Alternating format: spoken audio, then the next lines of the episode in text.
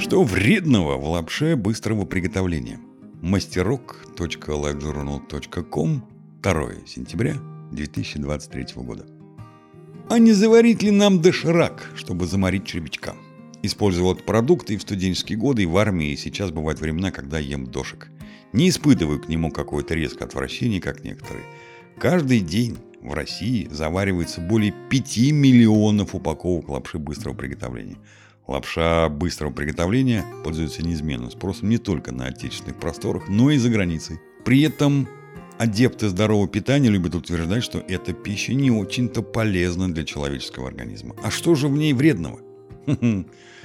Специалисты говорят о том, что главная проблема всех дошираков не в том, что они как-то по-особенному вредны, а в том, что полезного в них нет ничего от слова совсем – Вне зависимости от марки и бренда лапша быстрого приготовления главным образом состоит из масла, сои, глутамата натрия, специй и пшеничной муки. В переводе на язык диетологов в таком наборе есть много углеводов и жиров, а вот минералов, витаминов, клетчатки и белков фактически нет. Из-за малого количества белка любая лапша обладает малым количеством калорий, а значит, что ей очень сложно наесться. Очень часто люди боятся лапши быстрого приготовления по причине того, что в ней также содержится пальмовое масло. Отпугивает и страшное название глутамат натрия. Однако вредность и того, и другого в СМИ и различных док-шоу сильно преувеличена, хотя и здоровье эти вещества однозначно не добавят. Глутамат натрия в огромном количестве содержится в том числе в сырых продуктах, включая овощи – Употребление данного вещества в умеренном количестве полностью безопасно для организма.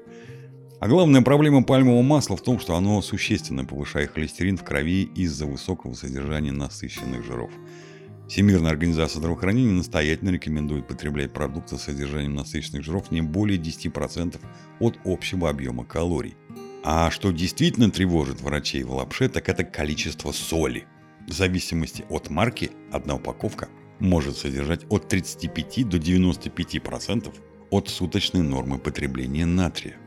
По словам ученых, в тех количествах, в которых различные вещества содержатся в лапше, они не приносят организму вреда. Однако, постоянно питаться только дошираком нельзя, ведь в нем недостаточно белков и жиров. Пища должна быть разнообразной. Необходимо есть больше овощей, фруктов, мяса, особенно говядины и свинины. Но ведь эту претензию можно предъявить любому продукту. От себя добавим. Всем вам приятного аппетита и будьте здоровы.